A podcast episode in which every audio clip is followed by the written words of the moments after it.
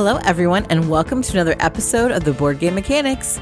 I'm Katie, and with me, as always, is. Hey, everybody, what's going on? It is Jason. And here in the US, it is Thanksgiving week. I'm doing the turkey trot, but no one can see it. It's a dance, it's a real dance. No, it's not. It totally is. Okay. I love NCIS. If you haven't watched it, you should. Um, but there's an episode, a Thanksgiving episode, um, where Gibbs comes into Abby's lab and it's Thanksgiving. And so Abby is playing music and she's doing the turkey trot. I guess I don't remember. Oh, it's such a good one.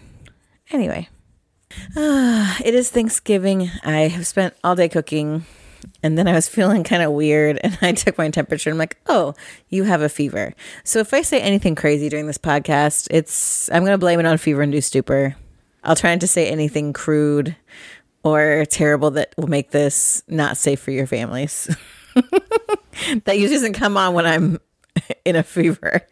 Yeah, I was gonna say that's usually feverless. That's when you start getting potty. oh, yeah. yeah, okay. Yes, everyone knows Katie. She just swears like a sailor all the time on the podcast. Yep, yep. That's what I, I mean. That's how I remember it. Mm-hmm. You'd have to bleep this a lot more if that were true. We'd get like little E ratings on all of our podcasts. That's true. Um, so we still have a lot to cover this episode, so I want to get right to news.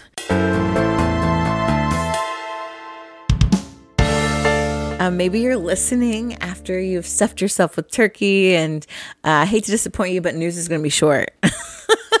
I had two items of news, and then after a little further digging, uh, the one thing I want to talk about was this really pretty Japanese game about flowers called Bouquet, um, but it's only shipping in Japan.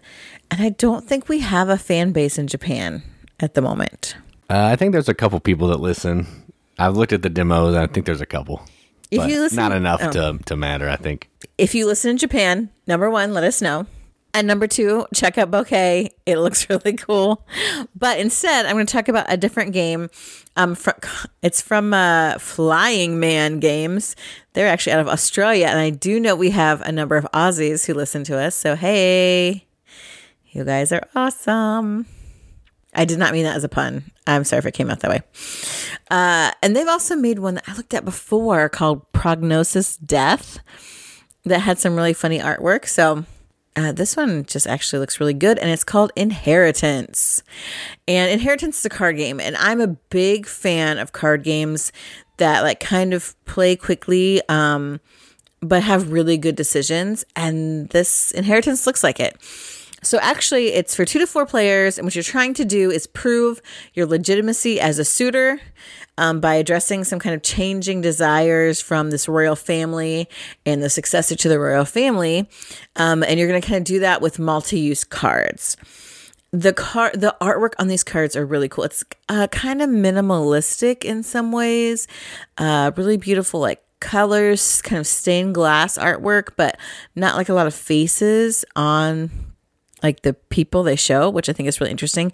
So you've got these cards. Um, you actually do have a main board, so it's not, I guess, all cards, but there's a board that shows the royal family and the successor who you're trying to win over. There's also a proposal laid out. So what's interesting about this is each card has suits of different colors, and the yellow suit is um, like they're all kind of related to proposals. So the yellow suit is a coin. So it means that uh, that that kind of proposal means you have a large dowry to offer, and so your the parents will like you. So that means that uh, the if you play a card at the beginning of your turn that matches one of the suits of the parents, then you are a favored suitor. Because, of course, the parents want a suitor with lots of money, right? Okay. See that works? Thematic. Um, there's also like uh, a love suit, which is um, a favor of the successor. There's like a peace suit where you're like, hey, we're just kind of making um, this match like as an advantageous thing. Like, hey, we're, we're not here to fight. So any missing suits that like if it's not the successor or one of the parent suits, so it's like outside of that, that's favored suit. Or you can choose war and no suits are favored. So you're just duking it out based on um, kind of like the rank of the cards. So you've got all these cards. They have different names on them, like beggar, assassin. Um, trying to think what else. Fid. What is that? It's not. Is that fiddler? I don't know what that is. Oh, vizier, general. Um, you've got your royals. You've got your soldiers, your thespians, peasants, cleric. Okay, so all these different kinds of people that have different suits assigned to them. They also have a special power on their text. So on your turn, like you either want to play a suitor that is going that's favored, and then that means you win. Um, or you're trying to play cards to put your propo- to be the one who has a favored suitor.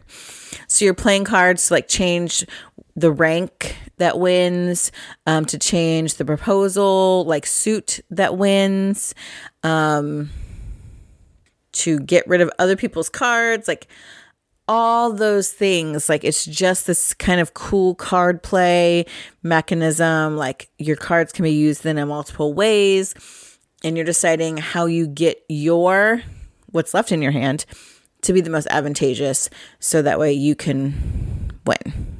I mean, you're trying to start your turn with the, with the favored admirer, and that's how you win. But if you don't, you try to make it so that when it comes back around to you, you can. Uh, again, not like overly complex as far as how to play. It even comes with a wedding ring in every box, it says. Um, and the box kind of has like the look of like the book, um, like the ones from Facade Games. I remembered a company. Oh my gosh. Good job. I can't believe I just did that. Amazing. Um, like facade games. So it has this nice, it's got like this medieval look to it. I just think it looks really fun and I love, and like then it plays quickly. So you could do it again. Uh, tarot size cards with cool art. I like multi use cards. I like that kind of thing. Some cool strategery going on there. So if you like any of those things, where you're like, what is her incoherent rambling about? Check out Inheritance by Flying Man Games. It's on Kickstarter. It has seven days left on the Kickstarter and it's 30 bucks, which isn't bad for a wedding ring. No, that's not bad. And it has some cool art. Has like it sounds like it's like a funky trick taking game. And, you know, I dig that. So this is definitely one that I have liked on the Kickstarter page. So we'll see. Yeah, I don't think it's more like trick taking. It kind of reminds me in some ways of um, Council of Verona. Only there's not like hidden agendas, but you're trying to change like who's in favor. Um, oh, I see. Like a tableau manager. There's thing. kind of a there's another game that's better to describe it, but I can't think of it at the moment. It'll come to me, or someone will just tell me, and I'll be like, "You're right. I'm an idiot." But it does it does look really fun and kind of like how it does it, and it's I think the art is cool. Yeah, that's cool. Sounds good. All right, that's that's all I have for news. Thank goodness. All right, so let's talk about some games that we played. We've actually played a lot of games because we didn't have the podcast last week. That was totally my fault. I'm so sorry. So, the games we're going to talk about this week are the games that we were going to talk about last week. So we played them a couple weeks ago, but they're still worth talking about. And the first one that I wanted to talk about, that we're going to talk about, is a game called Obscurio. And this is from the same company that did Mysterium, which is, I don't know who that is. Um, not sure, but it's the same company. This is kind of like a a spiritual successor, I guess, because it plays similarly. And now, what this game is, while Katie's looking up who did it, um, this is a game where someone is playing as the clue giver, and we kept uh, the person who was doing this kept calling themselves the book. They taught the game, so I don't actually know what they're called. So we're going to call them the supposed to be book. thematic is the book, and it's Libellud. Libellud, okay, that's the publisher. So they're the book, kind of like a magical tome or something. I don't know and everyone else is playing an investigator or something. I don't even know what the other roles are. Mm, what we're called. Uh, but so everybody is working. It's a cooperative game. Everybody's working together, and what we're trying to do is the book is going to be giving some clues on these two cards that are round and like Dixit cards. So they're just funky art. And what we're trying to do is we're trying to find the do- exit out of these six or eight different doors cards that are up on this tableau by looking at the clues that the book has given us. The interesting thing is, one person who's playing is a traitor or a spy or I don't know what the term is, but wants us to not get it right. So we're all working together except for that one person to try to find the door. As long as one person finds the door, we advance on the track one step closer to winning. For every person that gets it wrong, though, we're going to be using some of these tokens, losing some of these tokens that are kind of like the game timer. So we won't need to complete the game before we run out of those tokens to in the in the time. And each turn there's going to be a different event that gets pulled out of this bag that's going to take the game and flip it on its head, may give us more doors to look at, may put us under some time pressure, all that kind of thing. Um, so so yeah, it's it's Mysterium esque, but it's easier to play and easier to teach, I think, but still has a similar kind of vibe and same art, same good art, same good production, all that stuff. And I kind of enjoyed this one. It was good. So how'd you feel about Obscurio? Um, I, I did like this. I have some reservations about Mysterium. It's not bad. I just I, I, I don't know. I haven't played it in a long time. The components are cool, but it's really hard. I like that you work together on this. I think that helps. Um, because sometimes the clues can almost seem obscure. Also, the cool thing about this, so like the sorcerer is trying to get you, and you've got this grimoire, which is actually what you're a book, but it is a book, but that's what the the person who's kind of running the game is. So the nice thing about this that I think helps when compared to Mysterium is that you can have like little arrows to point to items on the the cards that are being used. So that helps, like you can talk through like narrowing things down um, to help figure out what they're pointing at, which I think is helpful. Then the traitor, it's kind of cool. Like there's these event cards, also mix things up, and the traitor can add in cards they think might be confusing um, to help throw everybody off. Uh, it wasn't it wasn't hard i don't think but it was you know kind of intense and just interesting to try to work through and um it, i think it has kind of a higher player count uh it plays up to eight also so and i think with the higher player counts it is better we played with what six Me, you, Jamie. Yeah, it was six. So one was the book and then five guessers. And that was good. And even more would be good but i thought that that was kind of a good number because you get variety of people's like opinions and ways of looking at things. And um, the cards do look really cool so that's another thing i like a lot. And of course why wouldn't i love a game that has a theme of being in a library? I mean come on. It was like it was made for me. Uh, the designer of this was atelier l'atelier if that helps. Yeah, I have no, I have no idea. um, but yeah, Libellud also publishes. So yeah, I, I liked it. I would definitely play this one again. It kind of made me think about like pulling out Mysterium and dusting it off a little bit. Um, but I think that the the the co- cooperative component and the the little arrow things help kind of mitigate the fact if you have someone who's kind of leading the game, the medium I think it is in Mysterium, and you're not really quite sure like how they intend things this helps with that. But I still kind of think maybe we need to play Mysterium. Yeah, and this is it has a lot of similar DNA to Mysterium. Oh, absolutely. It's it's pretty similar, but I also think I haven't played Mysterium for a long time. But Mysterium's not cooperative, right? Correct. It's not. Everyone's trying to score, figure out who their own murderer is, and all that kind of thing. right. Well, and so that's why I said I like the cooperativeness of this Yeah, in comparison. yeah, yeah, I, yeah. I think it makes more sense as a cooperative game than it does as a competitive game for sure. I wonder if you could just take Mysterium and play it cooperatively. You probably could. I, I mean, I don't know how, because everybody has their own murderer that they're trying to guess. We'll work from one murderer. Yeah, I guess that's true. It might be too easy that way. I, Yeah, I don't know. Yeah, but it was good. All right, so the next game, Katie mentioned Facade Games earlier, and I did. The next one that we got to play is actually going to be the newest one that's going to be hitting Kickstarter in January.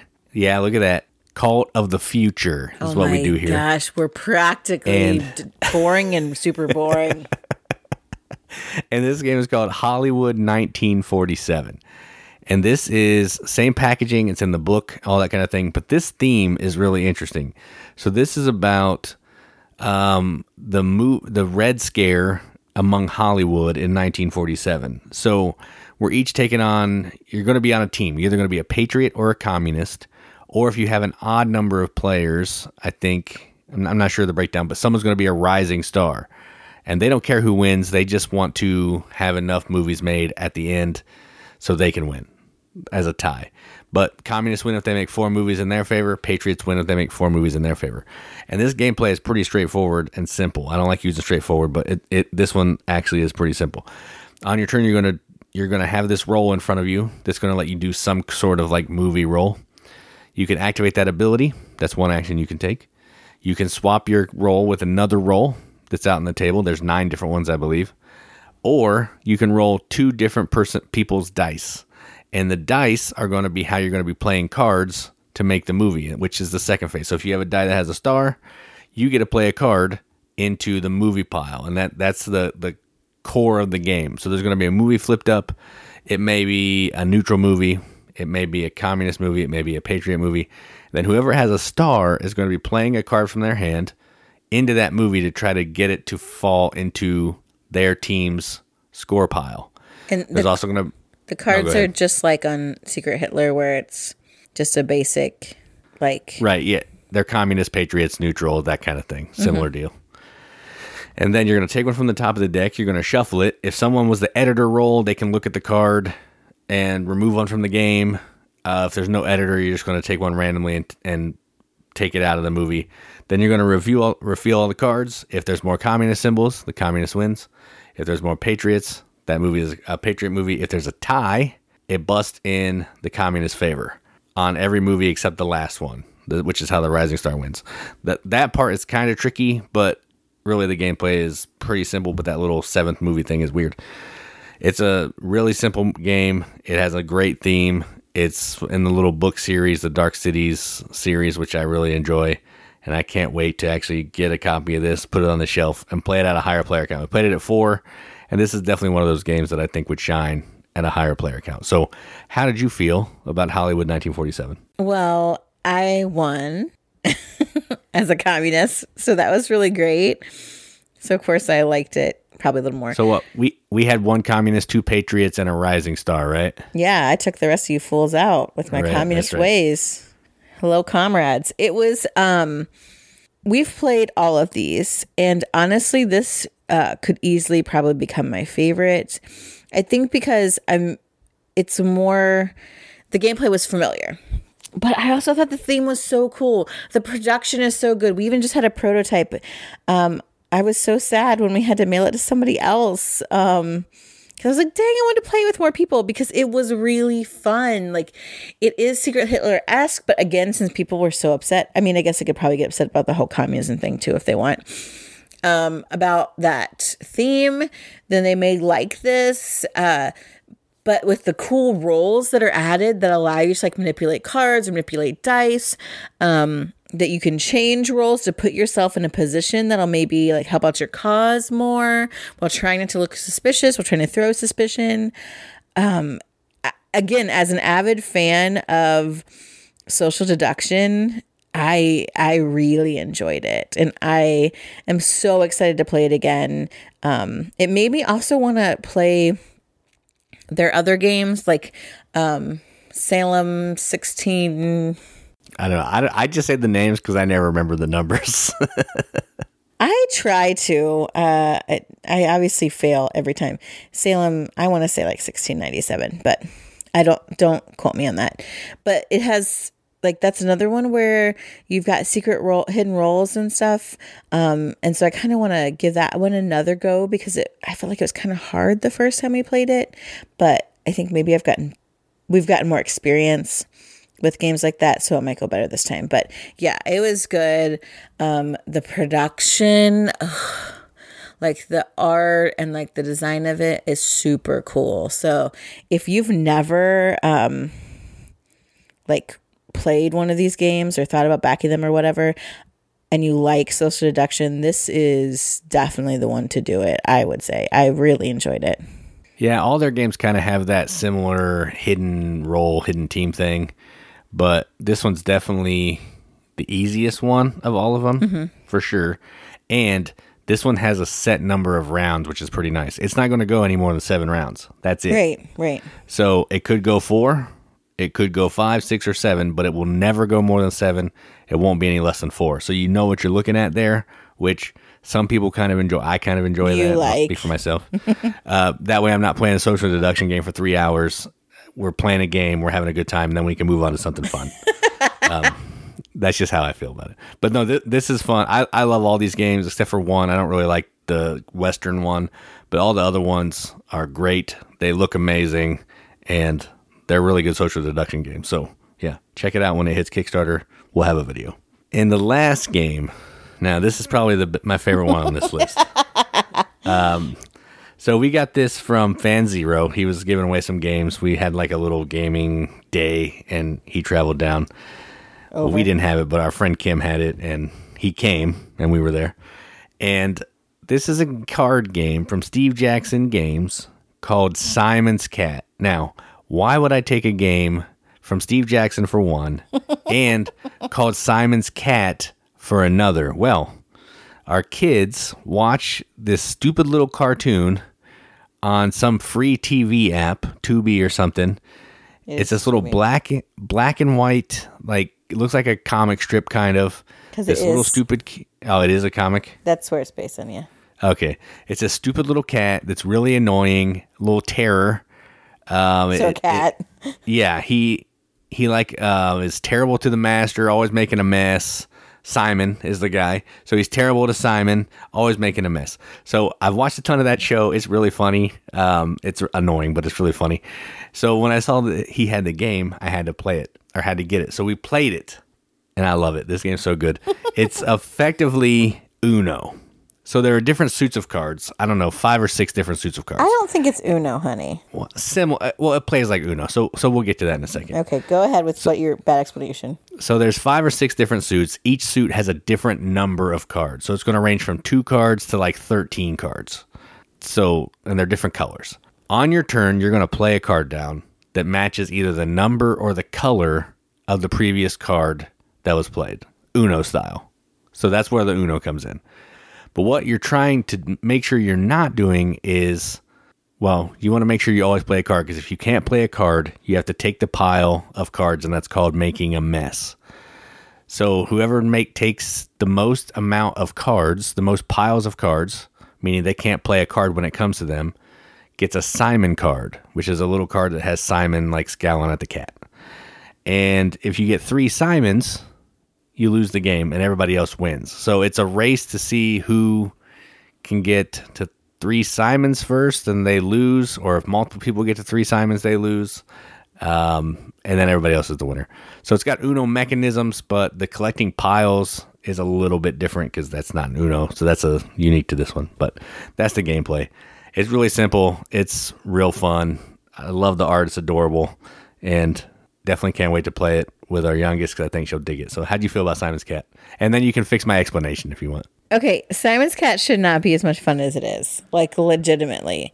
It's like a trick taking game where you don't want tricks. Yeah, Uno meets trick taking. Yes, I'm not giving up on the Uno thing. It reminds me of Crazy Eights more than Uno. Oh yeah, yeah, I can see. Yeah, yeah, that's true. Thank you.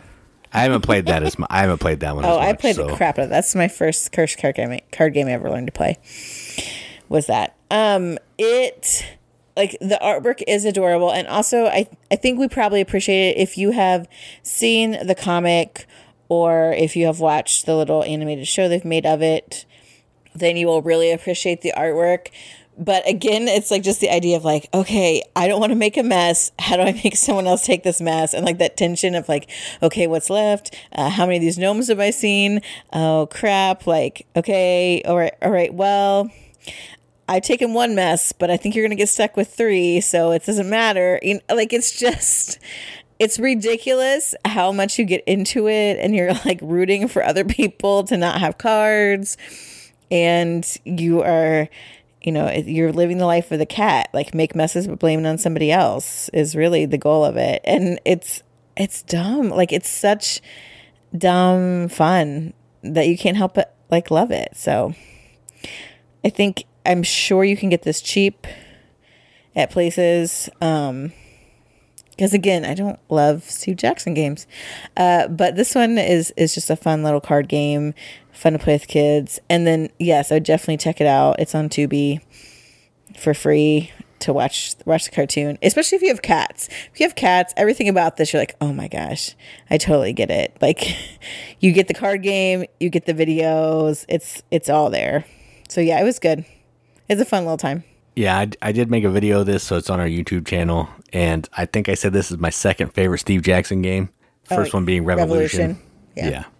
Yeah, because this one is actually, it's just super fun. Like it's stupid, it's silly, it's simple, but it's just a good time. I have a fun time playing this. It's so good. Um, so yeah. Anyway, those are the three games that we played. Let's keep going. Still counting down our top 100 games of all time as we head toward the end of 2022. So this week we are coming to you with number 70 down to number 61. So we're basically covering the 60s. Uh, I gotta admit, I got some games on here. I'm like, wait, I know I like this game. Well, what's it about? And this is the part of the list for me where I'm hitting games I know are good. I just don't play them maybe as often as I should. Or we don't own them, but the first time I played them, ugh, they were enough to really stick out to me. Now, Jason doesn't have any of those on his list, but I do. And we don't have any crossover this week. So you're getting a full 20 different games. So, Jason, Wow. I know. You start off with your number 70. Let's get started. All right, so my number 70 is a game that I made a trade for. It was criminally out of print for a while from Days of Wonder. Then there was a deluxe version that came out from a place called Mojito Studios. And this game is called Cleopatra and the Society of Architects. And this game has fantastic production. So we'll talk about that first. Great plastic bits. You're using the bottom of the box as like this this thing to build on. You're actually putting pieces around the the box, So using it as part of the yeah foundation. Yeah, that's the word. um, you're using the box as part of the board, which is cool. Um, you're putting stuff on top of that box, putting stuff around it. But at, at its core, what this game is, is it's a it's a card game, effectively, and you're drafting cards from one of these three sets of cards that's out in the market. The trick with these cards is some of them are face up, some of them are face down, and you don't know always what you're getting. So you may take a pile of cards, and you know there may be a couple good cards face up, but all the cards that are face down, you don't know are, and they could be terrible or not what you need, or something that give you a lot of like curses and all that and you're trying to use those cards to build the different types of things around the board to score points. Um, some of the cards are really good, and if you use them, they're going to give you these curses, or I forget what they're called. Um, but whoever has the most of them at the end of the game is going to lose, so you don't want to get those. And as you're building things, you're going to roll these dice, and if once all the dice show an Ankh symbol on them, you're going to do like an auction to try to get rid of some of your corruption. Corruption, that's the word There you go. and uh, whoever at the end of the game has the, le- the most amount of corruption loses. Everybody else is alive and will add up their score from buildings and cards and all that stuff that they have. It's a most of the game is the production value. It's a pretty basic game at its heart, really, but I really enjoy it. It's fun and it looks good. So my number seventy, Cleopatra and the Society of Architects, and it has a lot of beige and tan, which I do appreciate. Yeah, it feels a little gimmicky to me, and I've gotten eaten by alligators every time, so I guess I don't Same. have as favorable of a look on it as I think other people might. Because apparently I am terrible at this game. But you have a good time. You're having a good time until you get eaten by the alligator. So Uh, I don't know if I'm having a good Crocodile, I guess, right? Crocodiles, yes, crocodiles. Because we're going to be in Egypt, um, in a different, completely different part of the world.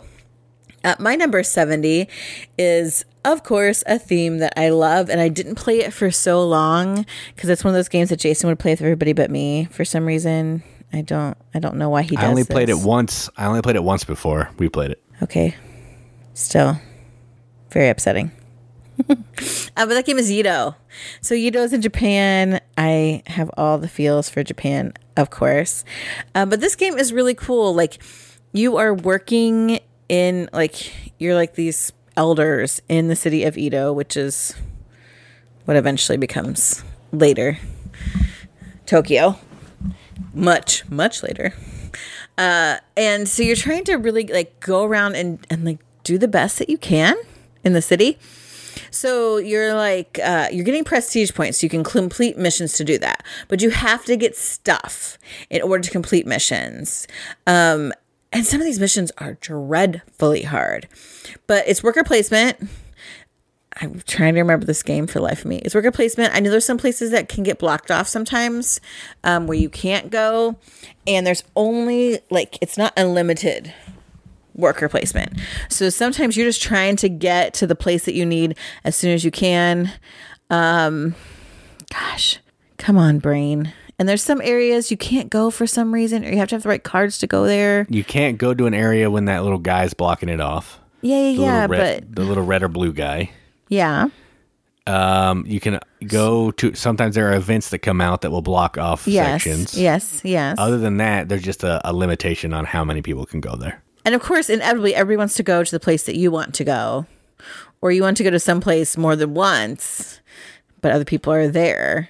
Um, to just like you're collecting weapons. Um, gosh, I was like looking at the cards, trying to remember There's this. there's geishas that you're There's trying to get. geishas, um, and some of them are like you gotta kidnap this like official's wife or you gotta kill this other person's son or you need to learn some secrets at the ceremony. It's espionage. So there's even like some set collection that you can do um, with the different kinds of like mission cards that you can get. But the mission cards require you like maybe you have to have someone in a place for some influence. You have to have money. You have to have certain type of weapons or multiple weapons. So it's just a lot of juggling a lot of resource management um, some hand management worker placement like just trying to get as much stuff as you can to fulfill as many contracts as you can it I, it's just it's really good and I honestly can't even tell you why because I'm like, I forget half of it all the time. But in looking at the board, I'm like, oh, yeah, like the colors really stand out to me. I like the look of it. Um, I like that idea of where you're like, okay, which one of these missions am I going to complete first? Um, and then I'm going to have these same weapons like left over to use for this, to use for that, like trying to get res- like get things without having to go to the space in like other ways because you're just trying to make the most of these workers that you have. Um, and with the limited spaces that you have to go to these different places to collect the stuff. I really liked it. I would like to play it again, obviously, to jog my memory. Um, it's like a little crunchy. I don't want to say it's like overwhelmingly crunchy, but um, you really have to work that system and like figure out how to get around things and get what you need um, to fulfill those missions. It it's it's really good. I really enjoyed it. So my number seventy is Yedo. Yeah, my favorite thing is you either have to use your worker to get the stuff at the location or to to be used as completing a contract. So you're kind of like trying to Mm-hmm. Yeah. decide, which is pretty neat. That's a little different, and I like that. So moving from Japan, my number 69 is going to take us to China. And this is a game from What's Your Game. I'm so proud that you called- do that. I did know that. You're building a Great Wall. And this is called Zhang Zhanguo. I probably said it wrong, but yeah, whatever. I'm trying. Um, Jung. And this is a game. This is a really heavy game. It's heavy. It's a beast. And what you're trying to do in this is you are trying to bring all the governors of the territories of China together and instill your religion, your currency, and your laws. Basically, what that boils down to is you're going to be playing some cards, and you have a choice. You can play the card to the main board, which will let you do a certain action so long as you either play it higher or lower than the card that's there. And those actions could be building the Great Wall. You get points for building in different sections of the Great Wall. You may be able to instill a governor in a certain location. You get points and bonuses for that. You may be able to build a temple in a location. You may be able to, uh, there's one more, uh, do something else. I can't remember.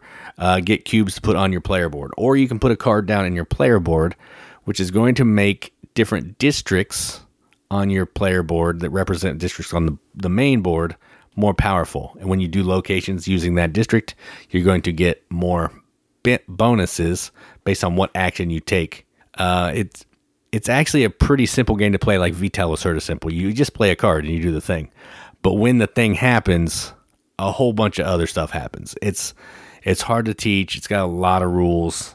Uh, I mostly just play this two players by myself just because I hate teaching it and I Every time I play it, I have to relearn it, but it's worth it. If you, if someone knows how to play it, I would love to play it with you. Um, and yeah, that's it. So my number 69 is Zhanguo. Yeah, this game is good, but it is ridiculously hard.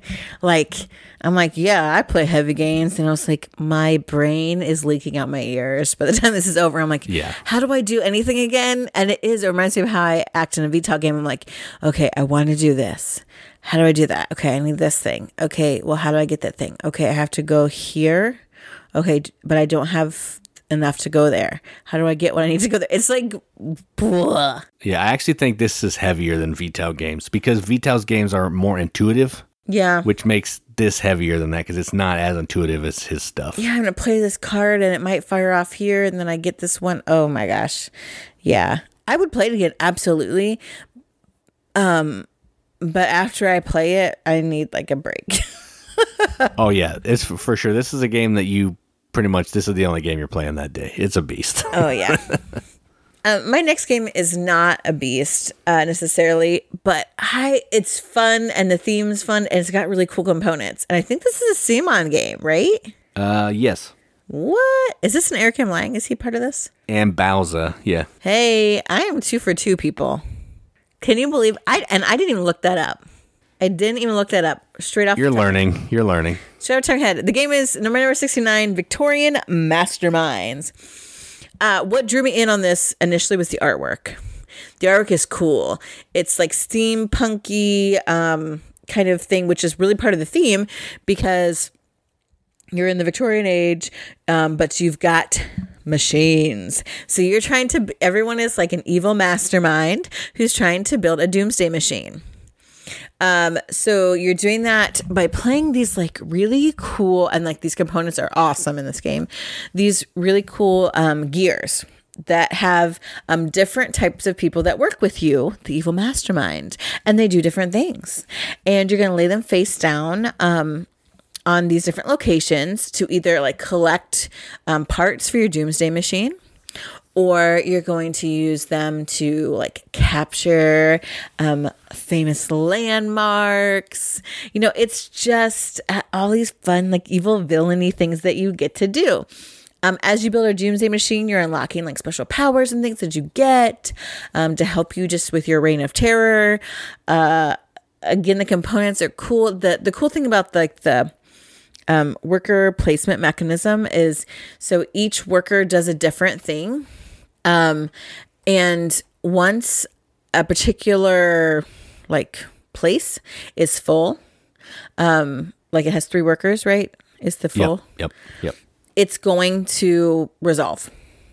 So you're going to get things, or some of your workers actually negate someone else's um like worker that's there if you happen to come after them.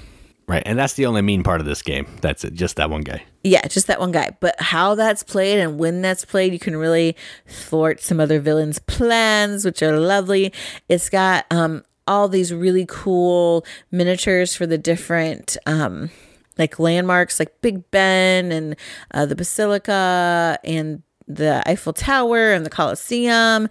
Just like really it's just really it looks cool on the board. I think that the cover or the box art is cool. Um, I don't know who does the art. That's the one thing I don't know. But it, it's just a fun game. It's definitely one that you want to play with like three or four for sure. Two is not great. I think four is good. Um, but it still goes it goes quick. David Tosello. No idea. Yeah. Yeah. I grabbed the box, but I couldn't find the artist. David Tosello.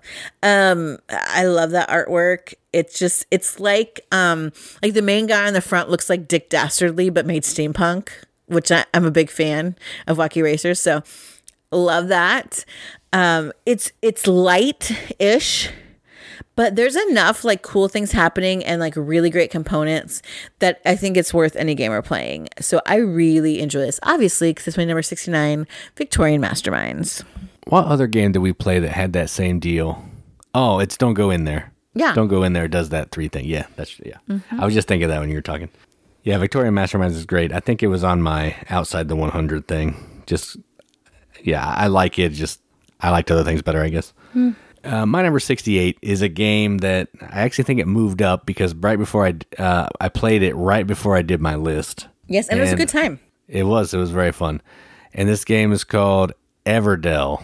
And Everdell is a little tableau building game, worker placement game, where you're taking on the role of a little type of creature. We only have the base game. Um, so there's like four different creatures you can be. Critters, I guess, is actually what they're called. And on your turn, you're either going to send a critter out to the board and collect some resources, maybe get some cards, claim a goal, that kind of thing. Or you're going to build a card into your tableau, which is, I think they call it your city. And Yeah. you have a 15 card limit, and cards are going to give you things. When you build certain cards, they may give you some kind of resources, some kind of bonus. Um, some cards are going to give you points for other cards. You're just trying to build the most efficient tableau in front of you. And eventually, you're going to run out of workers, run out of things to do. You'll pass into the next season. You'll get more workers. You get all your worker back. Keep going. Um, different seasons may trigger some harvest. All your green buildings can activate and all that kind of thing. And after you play through all four seasons, uh, whoever has the most points is the winner. It's it's a pretty it's a family weight game, I would think. Maybe a little bit deeper than that, but it's really fun. Great art, great production, and I really like it. I would like to try an expansion at some point, but we don't have any, so maybe someday. So my number sixty-eight, Everdell. Yeah, maybe Christmas present. Um, I had such a good time the last time we played this that it will be discussed in a few weeks. Actually, Dang, nice. I know it was good. Before it was kind of moving down in my esteem, and then I was like, "Dang, I like this. It this is good." And I really think expansion would make it like Chef's Kiss even better. Speaking of Chef's Kiss, and speaking of Uncle Vital, my number sixty-eight is a Vital game. It is not my favorite Vital game, but I have grown to appreciate it after a very, very poor initial play where I said, Never again, I hate this game. I had a bad experience. And all the while, Uncle Vital was watching me play it. Yeah, I was gonna say, but you also were being watched by Vital, which was cool. Yeah, so that just makes how badly I played even worse. and that game is Lisboa. So, in true Vital fashion, Lisboa is about Portugal. Um, the city of Lisboa actually um, had an earthquake, like a se- pretty serious one, like eight and a half, like a 9.0 magnitude in 1755. And so now, after the city's been destroyed, you are going to help bring it back. It wasn't just an earthquake; it was also floods and fires. Well, yes, but that like the earthquake triggered a tsunami, and then there were Right, fires yeah, right, because right, everything was broken. So it just was basic pandemonium. It was like in Hercules, um, the Disney animated movie where like everything happens in this one town. That town was Lisboa. Yeah. So you're helping the king and the foreign minister of foreign affairs, the the the Marquess of Pombal, whatever. We are like, yes, we're going to fix this city. So really, you're trying to get points, um, but you're doing that through working like on the downtown, like working with these businesses and stuff, and helping set up the streets. Um, there's boats and stuff. Like honestly, I I barely grasp this game still. So like I can't and even explain it in a thematic way. Like you're putting houses down on these buildings and that somehow triggers these things on the edges of the buildings and um there's some shipping things somehow and you get boats. Uncle Vital said don't neglect the boats. That's why yeah, that's he's yeah. You can't ignore the boats. Yeah. that's why it sticks out in my mind. Um, you've got to get permits to do this. Is this is again the Vital game where I'm like, okay, I want to build on this street. How do I do that? Okay, well I have to have money. Okay, well how do I get money? Okay, well I probably need to ship and stuff. Okay, how do I get stuff to ship? Like it's just like okay, well I want to build here. Well you have to have a permit. Okay, which one do I? Okay, I need, I need to get a permit. Okay, which permit do I need? Oh, I have to go to the. It's like, oi. Yeah, There's- and and just like Zhanguo, this game is also play a card, do the thing. That's what drives all of this. You're just playing a card, then all the other stuff fires. You're off. never just playing a card. I don't even remember playing cards in this game. That is again how much I don't understand it. Um, but I've had good experiences playing it. Like the first time, no, but since then, yes. And each time I feel like I figure it out a little bit more. It's again not my favorite because I think of that like the sheer complexity of it. You have like a player aid that's like a freaking book. Yeah, it's huge. Um, it's outrageous. Huge. It's huge, and you absolutely need it. Like you you you do. Uh but man, if you want to sit down and like really dig into a game, like this is it. Like it's got Ian O'Toole art. See how I remember that there? This is the Eagle-Gryphon. So of course it's like expensive and I don't know how we end up with a copy. Probably scratch and dent or something. It was on cool stuff actually. They were selling it for forty five dollars. A steal, people. A Yeah, I don't know why. Partially because there's a crap ton of stuff to this game, like bits and cards and tiles and uh, old dudes and wigs on stuff. We have played this with the Queen. Is that an expansion? There's no way there's an Queen. expansion. Remember, 'cause No, it's the- like this three old dudes. Yeah, all the queen does is just replaces one of the characters with a card that makes her a queen. I think. Okay. I like it. I like the queen. Of obviously. Um but this game is good. It's one of those like it's so difficult but not like but only difficult enough that it makes me want to come back to try and figure it out. And I love Uncle Vital. So that is my number 68, Lisboa. Yeah, I'll be talking about this multiple weeks later. Really? Yeah, is this this isn't my- your favorite retail, is it? No, it's not my favorite, but I do like it. I don't think it's my favorite. It might be the same favorite that you have. I think is my favorite, but it's definitely in my top twenty. I think. I don't I, again, I don't know that. I'm not looking at my list, so I if we talk about it next week, is- pretend. oh, my favorite is in my top twenty. Whoa. Okay, sorry. All right, so my number 67. Speaking of games that kind of melt your brain, uh, I guess I have a lot of these on, in this section of my list, which again, I think it's because I don't play them a ton. And it is Trickerion Legends of Illusion. I don't know. It has a subtitle. I don't know. Doesn't matter. Trickerion. And this is a Dog game Arts about Academy. that's the two player like e- expansion thing. Well, then why do you have that listed on like all of our tracking? because that's the I I put one in there and I thought that was it and then it wasn't so I just uh used that one as my stand-in for Trickerion.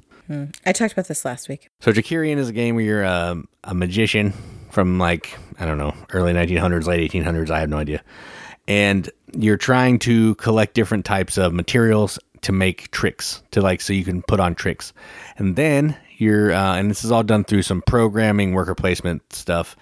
And then eventually once you have tricks the stuff for the tricks you have to go to your your um like workshop put the tricks together. Then eventually you're going to have to go to the theater so you can set up the trick and hopefully perform the trick to score points, prestige, and all that kind of stuff. Um, it, and as the game goes on, you're going to be getting more tricks. You're going to get you know higher level tricks.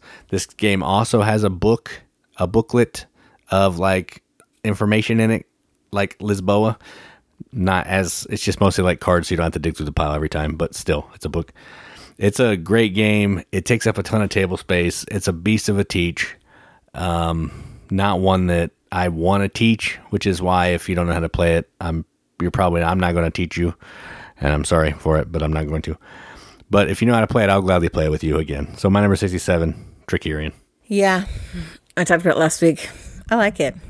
My number 67, we don't own, and it is. We we do own. oh, you're right. We do own. We went and got it after we played it. Um, we do. We do want the Deutsche Markies. We do own this game. Um, and it's an Uwe game.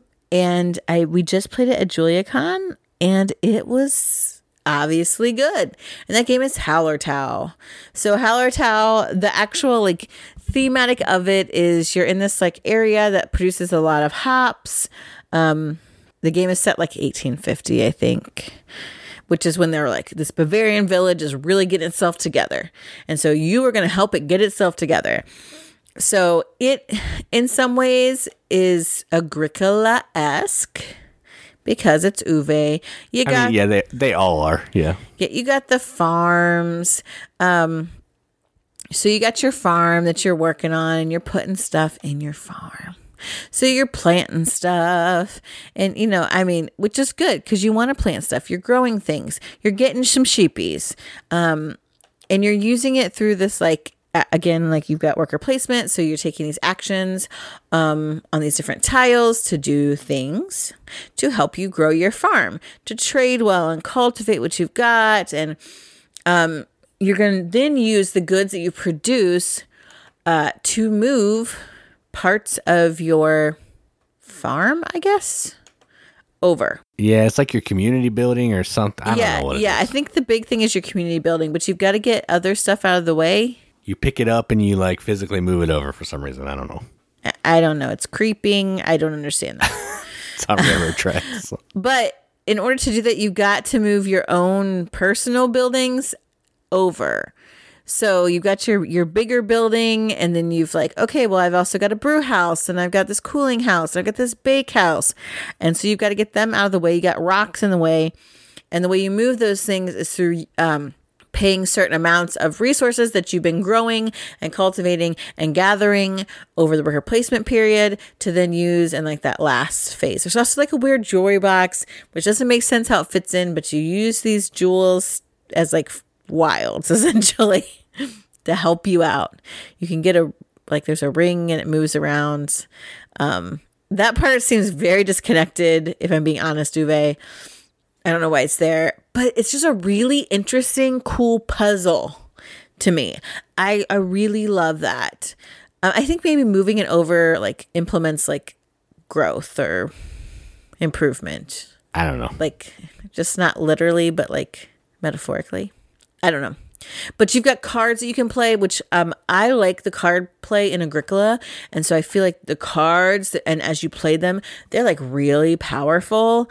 Um, the way like you increase your fields and like they lose potency over time if, unless you let leave them fallow, which is like super on point if you're farming at all. Um, we do crop rotation here in Ohio and all those kind of things. So it's there's just a lot of really cool stuff in this game. I like it. I like it a lot. I think the more I play it, the more I like it. Um, I may like it more than Agricola because it allows you to kind of do your own thing to reach the same kind of goal. Where I feel like in Agricola, it's like, okay, you need to get one of every animal. Then you need to get your whole field filled. Then you need to get, which I you don't you don't have that here. And so I I really I really enjoy this game and I can't wait to play it more now that we own it. That is my number 67, Hallertau. Yeah, and again, that jewelry thing might make sense. It might be in the rule book, but we were taught the game, so Oh, that's true. yeah, I, I don't know for sure. Um, so my number sixty-six is a game that I'm pretty sure it's been on our list multiple times before, from Queen, and it's called Fresco. And this is um, an action selection game where you're going to have these little meeple guys, little meeple things. I don't know, cubes, whatever. Who cares? You you have Not them behind cubes, your the pl- paints are cubes. Whatever. It's these little like meeple characters, these little tiny ones, and you're using them behind your board as like a a bidding mechanism, a blind bidding programming mechanism of what actions you want to take. Whoever puts the most down gets first dibs on that action. Um, based on yeah, first it goes in wake up order, then it'll go in that order. And you're trying to collect different paints. You're trying to mix paints. You're trying to make portraits of people to earn some extra money.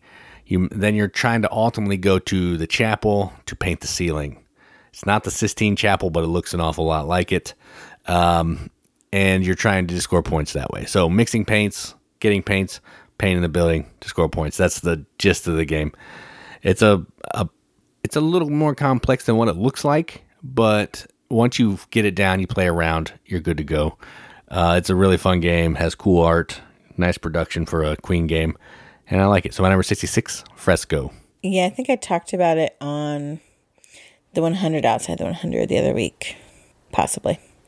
That sounds right. Uh, my next one, I I think you talked on the 100 outside the 100 the other I week. did. Yep, I did. Uh, and that game is Indulgence. So, uh, Indulgence is a trick taking game. And I love trick taking games. Again, Midwest kid.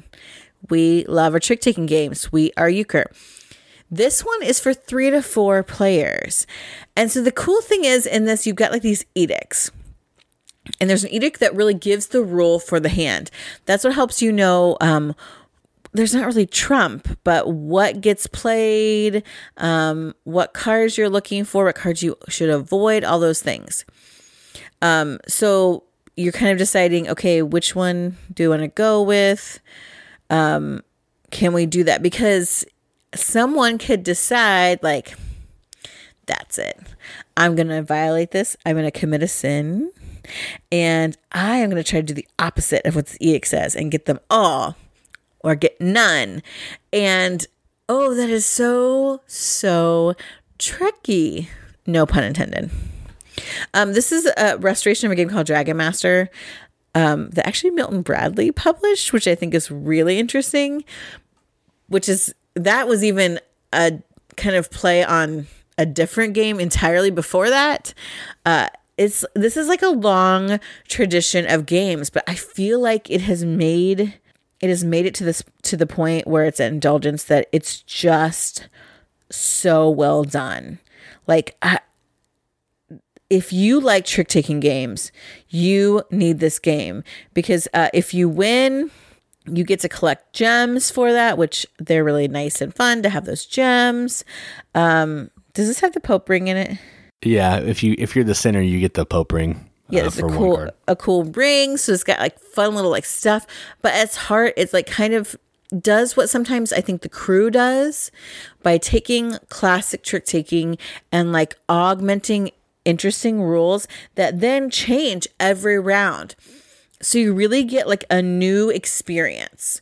And for me, who loves trick taking games, like this is where it's at. So my number 66 is Indulgence. Yeah, this game's great, but it just got overshadowed by Fireball Island and uh, Downforce and the the bigger games that they did at Restoration, which is sad because this game's fantastic. Yes. Uh, my number 65 is a game from Hachette or Hatchet, I don't know how you say it, games, and it's called Nidavellir. Mm. And this is a bidding game at its heart, bidding set collection game, where you're using these coins that you have to kind of pre program bids for these three different taverns to try to collect different dwarves, right? Are they dwarves? Yes, they're dwarves. And each of the dwarves are going to have a different scoring um, there's five different colors. They're each going to score differently. Uh, so purples, the more you get, the more points you get. Green, I think they're going to do like the Fibonacci sequence, and then the, the more you get, the quicker they go up.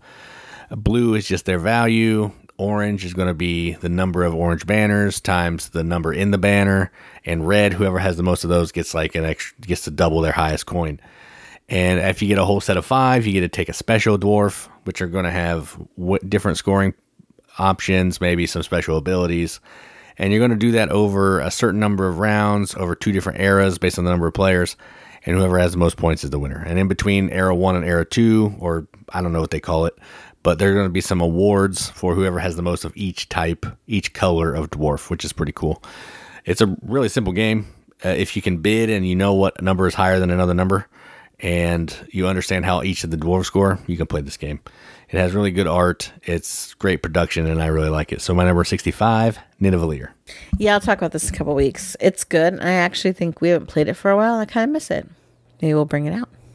Uh, my number sixty-five is getting a reprint, and it was out of print for a long time. So I felt like we had this precious um, very expensive game, but nah, now it's gonna be old hat. But the, the new one has better art for sure. That is Mystery of the Abbey. Um, I am a Clue fan. I am a deduction game fan. Mystery of the Abbey takes that basic premise um, and basically it's like let's take what happens if clue and guess who had a baby and there were monks that would be Mr. the Abbey. So you're trying to figure out who killed one of the brothers at the monastery. Um, but you're doing that by again going around the monastery and talking to different people, seeing who they know about. But all of your questions are out in the open. So everyone has the same information. Um, but there are like other things you can do to change this game from being basic clue there are some cards that you can have and play. Um, at the end of so many rounds, everybody has to come back to the chapel for mass. So you kind of reset like where everybody is. Um, mass allows you to circulate cards around so you can see more of the brothers. And then you've got this kind of like little guess who pad where it's like all the monks are part of a particular order. They have their own particular like rank, I guess I w- could say. Um, where they are in their order. They're like brothers or novices or fathers. Um, and then uh, some of them are fat, some of them are thin, some of them have hoods, some of them don't. Some of them are Beardy. oh have beards, and some of them don't. Uh, it's just like it's that good classic deduction game with a few little extra elements that I think just make it stand out from your typical run of the mill clue. So that's why it's my number 65 Mystery of the Abbey. Yeah, this is a good one. Thank you. I think so. Way better than Clue. I'll get. I'll say that for sure. So my number sixty-four is probably one of the greatest games of all time. Hence the reason it's on my list. At least card games. And this is a game called Scout. And this is a little card game. It's just cards. That's nothing. Nothing else and some tokens. And what you're trying to do in this game is you are playing cards from your hand. The trick is you cannot rearrange the cards in your hand. And the cards have numbers on both sides. So before you even start playing, you're going to pick which side of the cards you want to use. And you can flip the cards in your hand one time to determine, you know, maybe the other side has more numbers that go together. And what you're trying to do on your turn is you're trying to play cards down to score points. So if I am going after Katie and Katie plays two sixes, I either have to play two sevens or I would have to play three cards of a run or of a kind. If I can do that, I take her cards and I score two points because she played two cards. If I can't, I have to scout, which means I take one of the cards she plays, put it in my hand either way, wherever I want, and Katie gets a point. And you're going to keep going like that until either uh, someone runs out of cards or if someone plays a group of cards and everybody scouts and it gets back down to that person, hands over. And then you're going to add points. Whoever has the most points for that hand gets those points, and you're going to play over a number of rounds per player as players, or I think four or five. I don't know. I just do the number of players, and then whoever has the most points is the winner. It's a super simple game. It's a little different because having numbers on both sides is a little weird, but it's great. Everybody who we've played it with has had a good time, and I love it. So my number sixty four, Scout. Yep. I talked about this the other day on the 100 outside the 100, I think. You did. Okay. I was just looking at how long this episode is. I'm like, man, we're making up for last week. We didn't have an episode, I guess. Yeah, it's it's getting up there. It's fine. Sorry. Uh, it, as I become less coherent, it's because it's getting closer and past my bedtime. I got nothing but time to edit this thing. Oh my gosh. I'm going to fall asleep if I take too long. uh, my number 64 is a cooperative game, and it is so good. And I really think we should play it uh, to, at uh, our holiday gathering. I think my cousin's husband really liked this one. Oh yeah, he, yeah, he would like this. Um, and that game is Black Orchestra. This is from, uh, I, I, I will keep calling him our friend, even though we've never met him, but a great guy, PDB, um, Philip DuBarry. This, I do message with him quite a bit, so I would say he's our friend. Okay. I never messaged him, but he seems like a really great dude. Uh, so PDB, uh, Black Orchestra. This game is cooperative where you are part of the plot to kill Hitler from within his own regime. So everyone has kind of a different role that they play, you know, and the, again, real people. Absolutely, this happened historical, based a lot on Dietrich Bonhoeffer's life. Um, you can also play Bonhoeffer in the game, as well as many other people. Um, some who worked in the Abwehr, some that were part of like the military, just lots of different things. Um, and you are trying to move around to get uh, different components to uh, be able to fulfill these requirements to put a plot in motion to kill Hitler. Then you have to get where he is and then put the plot in motion to try and kill him. Without the Gestapo throwing you in jail without being too They're g- suspicious. They're gonna get you. They're gonna get you. They absolutely will. And then you have to like make tough choices to get out or have someone else get you out. If you and all your compatriots are in the in jail, you fail. Uh, if Hitler gets to a certain like level of power, or or is it time? If if you run out of cards, yeah. Uh, yeah, if you go through this whole timeline, you lose.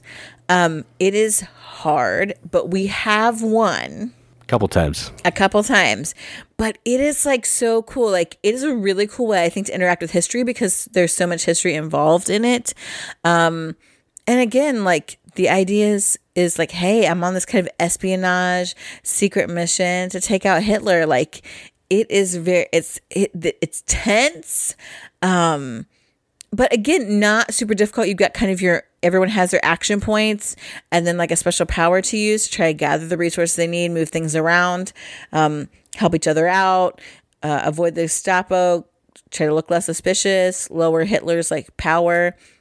Uh, just all kinds of things going on this game, but it is super good. It's one of my favorite co-ops.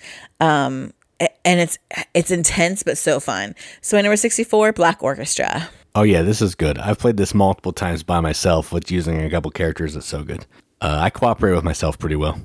Mm, yeah. So my number 63 is actually a game that I'm looking at because I set my microphone on it, and it's from CMON, and it is called Dogs of War. And talk about a game that's hard to get. Ooh. This is one. Um, the only reason we have it, uh, a place was going out of business, and they had a copy our friends went and I said, "Hey, if you can find this, pick this up. I'll pay you back." So they found it. It was a little bit pricey, but not as pricey as it is now. And this game is a, f- it's from Paolo Mori, and this game is effectively a fancy, really nicely produced tug of war. And what that means is you're taking on the role of a different like uh benefactor or a dog investor. of war. You're literally like yeah. A merchant making money off of right the war you're hiring like people to go fight in these wars. You're and you're backing different sides of these three wars uh, to try to pull the war in your team's favor to score points. But there are some cards that you can play where you can then, well, maybe that war's not going that well. You can throw your support on the other side of the same war because you don't care. You just want to win. Uh, it's it can be super mean. It it can make people mad, but it's it I don't know why this game's just super fun to me. I, I love it. It's it has way like more production than necessary. Uh, you start putting these minis on the board and you can't even see what's going on anymore. Especially but, my minis. Yeah, especially the one Katie always uses with these big hats. They're super obnoxious, and their power's obnoxious too. Um, big hats, but funny. it's a fantastic game. If you haven't played it and you can find it, or you want to, you know, you're around us, we'll play it with you. I'll play it with you. I love it. Uh, it's it's great. It's a it's a pretty simple game to play, honestly, but it's just it's just a good time. And my number sixty three is Dogs of War. It is good. I imagine it's one hundred outside one hundred, but I haven't looked at my list. Um, my number sixty four. Nope, sixty three. I forgot which number we were on. My number 63 is a game that we don't own, and I honestly have only played it once, but I really enjoyed it, and it just I just can't get it out of my brain. And that game is corrosion. So corrosion you're building you uh, manage a factory and you've got these engines and so you've got all these dials. And that's what's really cool is there's all these like gears and wheels in your factory and you're turning them on your turn. Um, and like again things get corroded as you use the work and you have to like keep things you don't want like stuff to get rusty. So you're like trying to like fix things and you know shift from one engine to the next and um you know get your supplies going. Like there's a lot to manage in this game but like the the turning of stuff is really cool probably just gimmicky but cool. Um like there's like these tiles almost of what different things produce at different times. Um, card play with your different kinds of engineers that you're working through like sort of like a deck builder in some ways because um, you're in, like kind of deploying these engineers to do different things on your turn. Um, it is good. I man i need to play this again. Um, i think it's from capstone. Uh, it could be. Yeah i don't i don't remember. But it is just a really fun game. Like at first I'm like, I don't, is it a theme I don't like? But it's not. It's like really not. Uh, it's just like using your engines, and I love a good engine builder. And uh, this is one of those, both literally and mechanically. So yeah, my number uh, 63 is corrosion. And it's all female engineers, which is cool. It is. Women in STEAM, STEM, not STEAM, but there's STEAM in the game. there is STEAM. It's STEAM and STEM. You're right. STEAM and STEM. So my number 62 is a game that I love. We have the expansion. I played it a pile of times. Um, buttload is the cra- word. Buttload is the word of the day, apparently. And uh, it's a fantastically gory, true theme, and it's called The Bloody Inn and this is a game about uh, running a hotel or an inn or mo- whatever, an inn, and people are coming to stay in your inn. And as they're there, in the night while they're sleeping, you're going to kill them and steal their stuff. And the way that's done is you're going to be playing some cards to either recruit these people that are staying in your inn into your like gang or your group, or you may go into the room and just kill them. And then you, then you have to dispose of the body before a certain time because maybe there are police standing in the inn and they might investigate you and you have to lose money and you lose your body. That what's worse than like killing somebody and then losing it? That's terrible. Um, but it's just a, a silly card game. It's only cards really. It's just all just cool art cards and multi-use cards, which is cool too. It's good at all player counts. Played it at two, three, and four. Love it. It's pretty quick. The expansion just adds more silliness, more craziness, and I love it. So my number sixty-two, the Bloody Inn. Yeah, this one's good, and I think the theme is crazy. Uh, my number 62 has fallen over the years um, because I honestly have found other deck builders that I like better. But this one will always hold a special place in my heart, and that is Tanto Cuore. Yes, it is the Slutty Maids game. Uh, but over the years, they have come out with expansions, which are actually standalone versions, but you can also, um, I think you can do some mixing. Yeah, you can mix all the sets together. And they're even come out with a new one called Memento Mori, which looks just as good because they they've begin they've began to put in new mechanics that I think make this an even more interesting deck builder. Um, my current favorite is Winter Romance because you've got butlers as well as maids, and they can go on dates, and you're trying to figure out all this other stuff. Um, the artwork is good. Um, some are more risque than others, but um, what I really love is they do a nice job of creating synergy between the cards. No matter which maids you pick, you try to get some kind of from each like amount of costs as far as populating the market. Um, but then they just work so well together. Um, and there's, I think there's this great balance between I want to like get cards to like chamber, which kind of puts them in like this like unusable state, but you're saving them for points for later.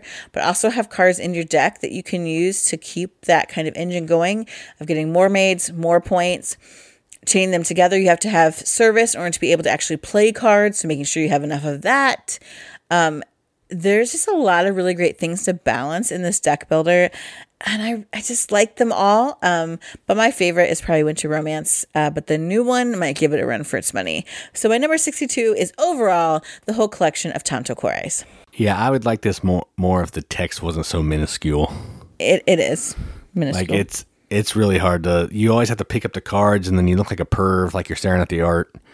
Um, and I'm really just trying to read. I don't even realize there's art in the card. I just want to know what the card does. But yeah, that's my only issue. but the it. only true perv is that one guy from like the board game board game brawl. brawl or whatever, who I thought was a creep from the beginning, and he really is a creep. And I hate that he likes a game that I like. He's in jail now. So box off. Um, so my number 61. Moving on from maids, we're going back to Asia. We're Uh, back in Hong Tanto Kong. Was Asia. Well, that's true. That's true. Well, maybe they're just anime. We don't know where it takes place. It could just be maybe the anime maids have moved to like no, Canada. that stuff only happens in Japan. I'm telling you. All right. Well, we're in Hong Kong now. And uh, this game is called Blackout Hong Kong. And this is an Alexander Pfister game. And this is a game about trying to restore the power grid in Hong Kong after a blackout, hence the name.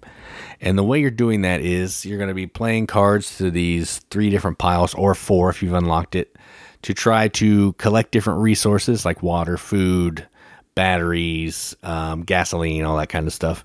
And then you're going to be using those resources to play other cards, complete contracts, secure districts to score points. Well, if you can secure districts, you're going to get a lot of points, but you could also buy new cards to get a lot of points too, fulfill contracts, get these checkpoints.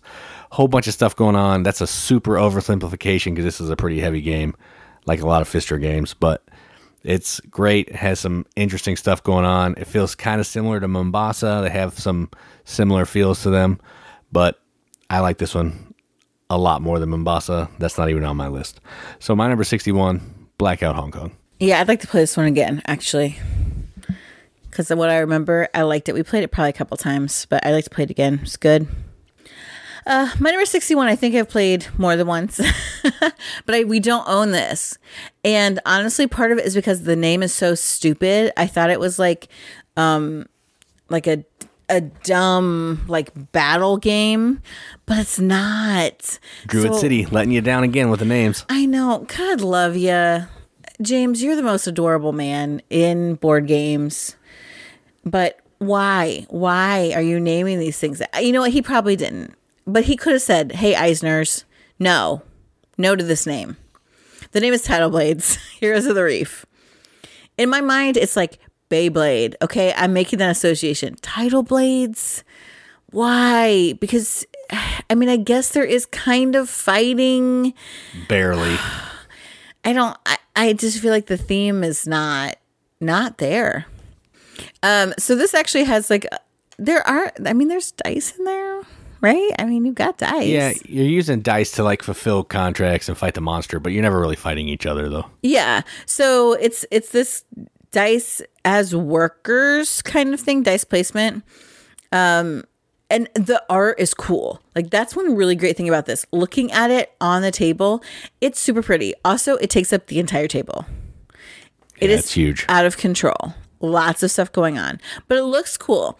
So you're going to these different places with your dice um, to collect stuff. Yes, you're fulfilling contracts. I mean, go out and fight these like uh, the massive hagworm, and uh, you have to get these certain types of dice in order to defeat it. So you got to take the dice with you, and you got to get those different places. Um, you have the you choose your hero. Like they make it sound like you're. It's like this big like battle fight adventure, but it's just really like A worker placement dice game. placement as workers. I mean, uh, I, I, it's yeah. Again, there's like this adorable little uh, axolotl, um, named Eco character that's adorable. Um, but you have like these different um dials on your player board that like move up your different power for like these different types of dice, which helps you do better with them. Um, the like I don't know if these are deluxe fight components, but there's like really cute little components like shells and peaches or oranges or something. I don't know. Yeah, Chris Chris just has the regular version, I think, and it's just cardboard stuff. but but it does look real real cool. Um, again, really cute game. I am a big fan of of dice placement games and dice as workers, and this one is gorgeous. I just definitely overlooked it because I'm like, oh my gosh, I don't want to like battle it out in an arena, you know, like freaking Pokemon or what's the one um, with the guy with the weird head? He's got weird like pyramid he- hair, but it is about like Egyptian stuff. Yu What? is it Yu-Gi-Oh? Yeah, Oh yeah, yeah, yeah, yeah. Don't act like you don't know. what? But it's not. It's so. no, are you thinking of Dragon Ball Z? No, we're not thinking of Dragon Ball Z. They don't have pyramid hair. You look They up all Yu-Gi-Oh. look like they have pyramid no, hair. they don't. No, they got like little sprouts poking out different areas. Unless you're Vegeta, look up Yu-Gi-Oh. I don't want to. pyramid hair. Anyway, it's Yeah. not that. It's absolutely not that. Um, it's it's fun. Like it says like, oh, you completing challenges held in the three arenas, and I just don't feel that. I honestly d- don't feel that thematically when you play it. They do a bad job marketing their games for people. I know, and it makes me so sad because they are fun to play. This is fun to play.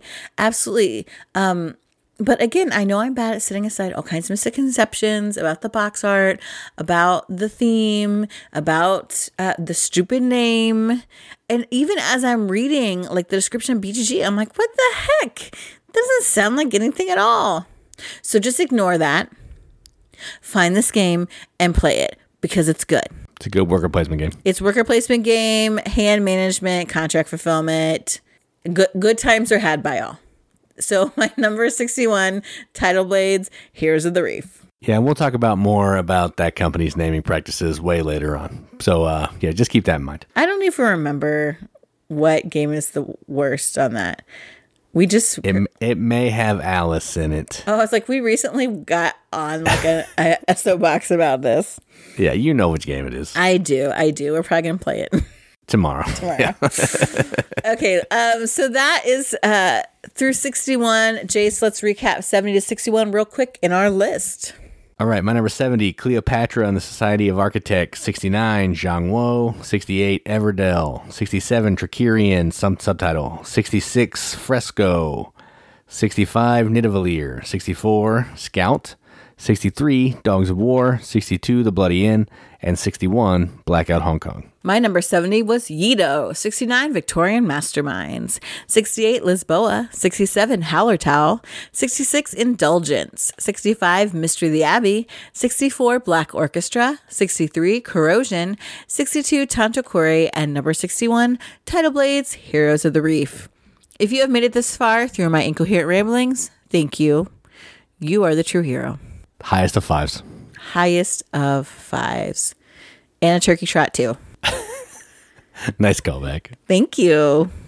Um, so, for those of you in the States, happy Thanksgiving. For those of you not in the States, happy Thanksgiving anyway. I'm sure Canada has like Boxing Day. No, Canada does have Thanksgiving, but their Thanksgiving is earlier in the year than ours. Of course it is. They do everything wrong. It's fine. Well, it's probably because they, they're so deep in snow now, nobody can get to anybody's house on Thanksgiving. That's true. that is true. Great White North, eh? Um, but yes, we have so many things to be thankful for. And you guys who some reason like to torture yourselves and listen to us, you are definitely one of the things we're thankful for this year. So thank you so much for hanging in there with us. Um, to be honest, things have been a little rough around here lately. And so uh, we appreciate all your support, um, your friendship, and just uh, you being a part of the hobby and helping us learn about new games. You guys are legit the best. Yeah, it's been a nice escape from real life, getting to chat with you guys on Facebook and YouTube and all the places that we chat. So I do appreciate it because, yeah, like Katie said, it's been rough. And you guys have made it less rough and more cool. So thank you. All right. Well, this has been more than long enough. So I've been Katie. And I'm Jason. Keep gaming, everybody. Keep gaming.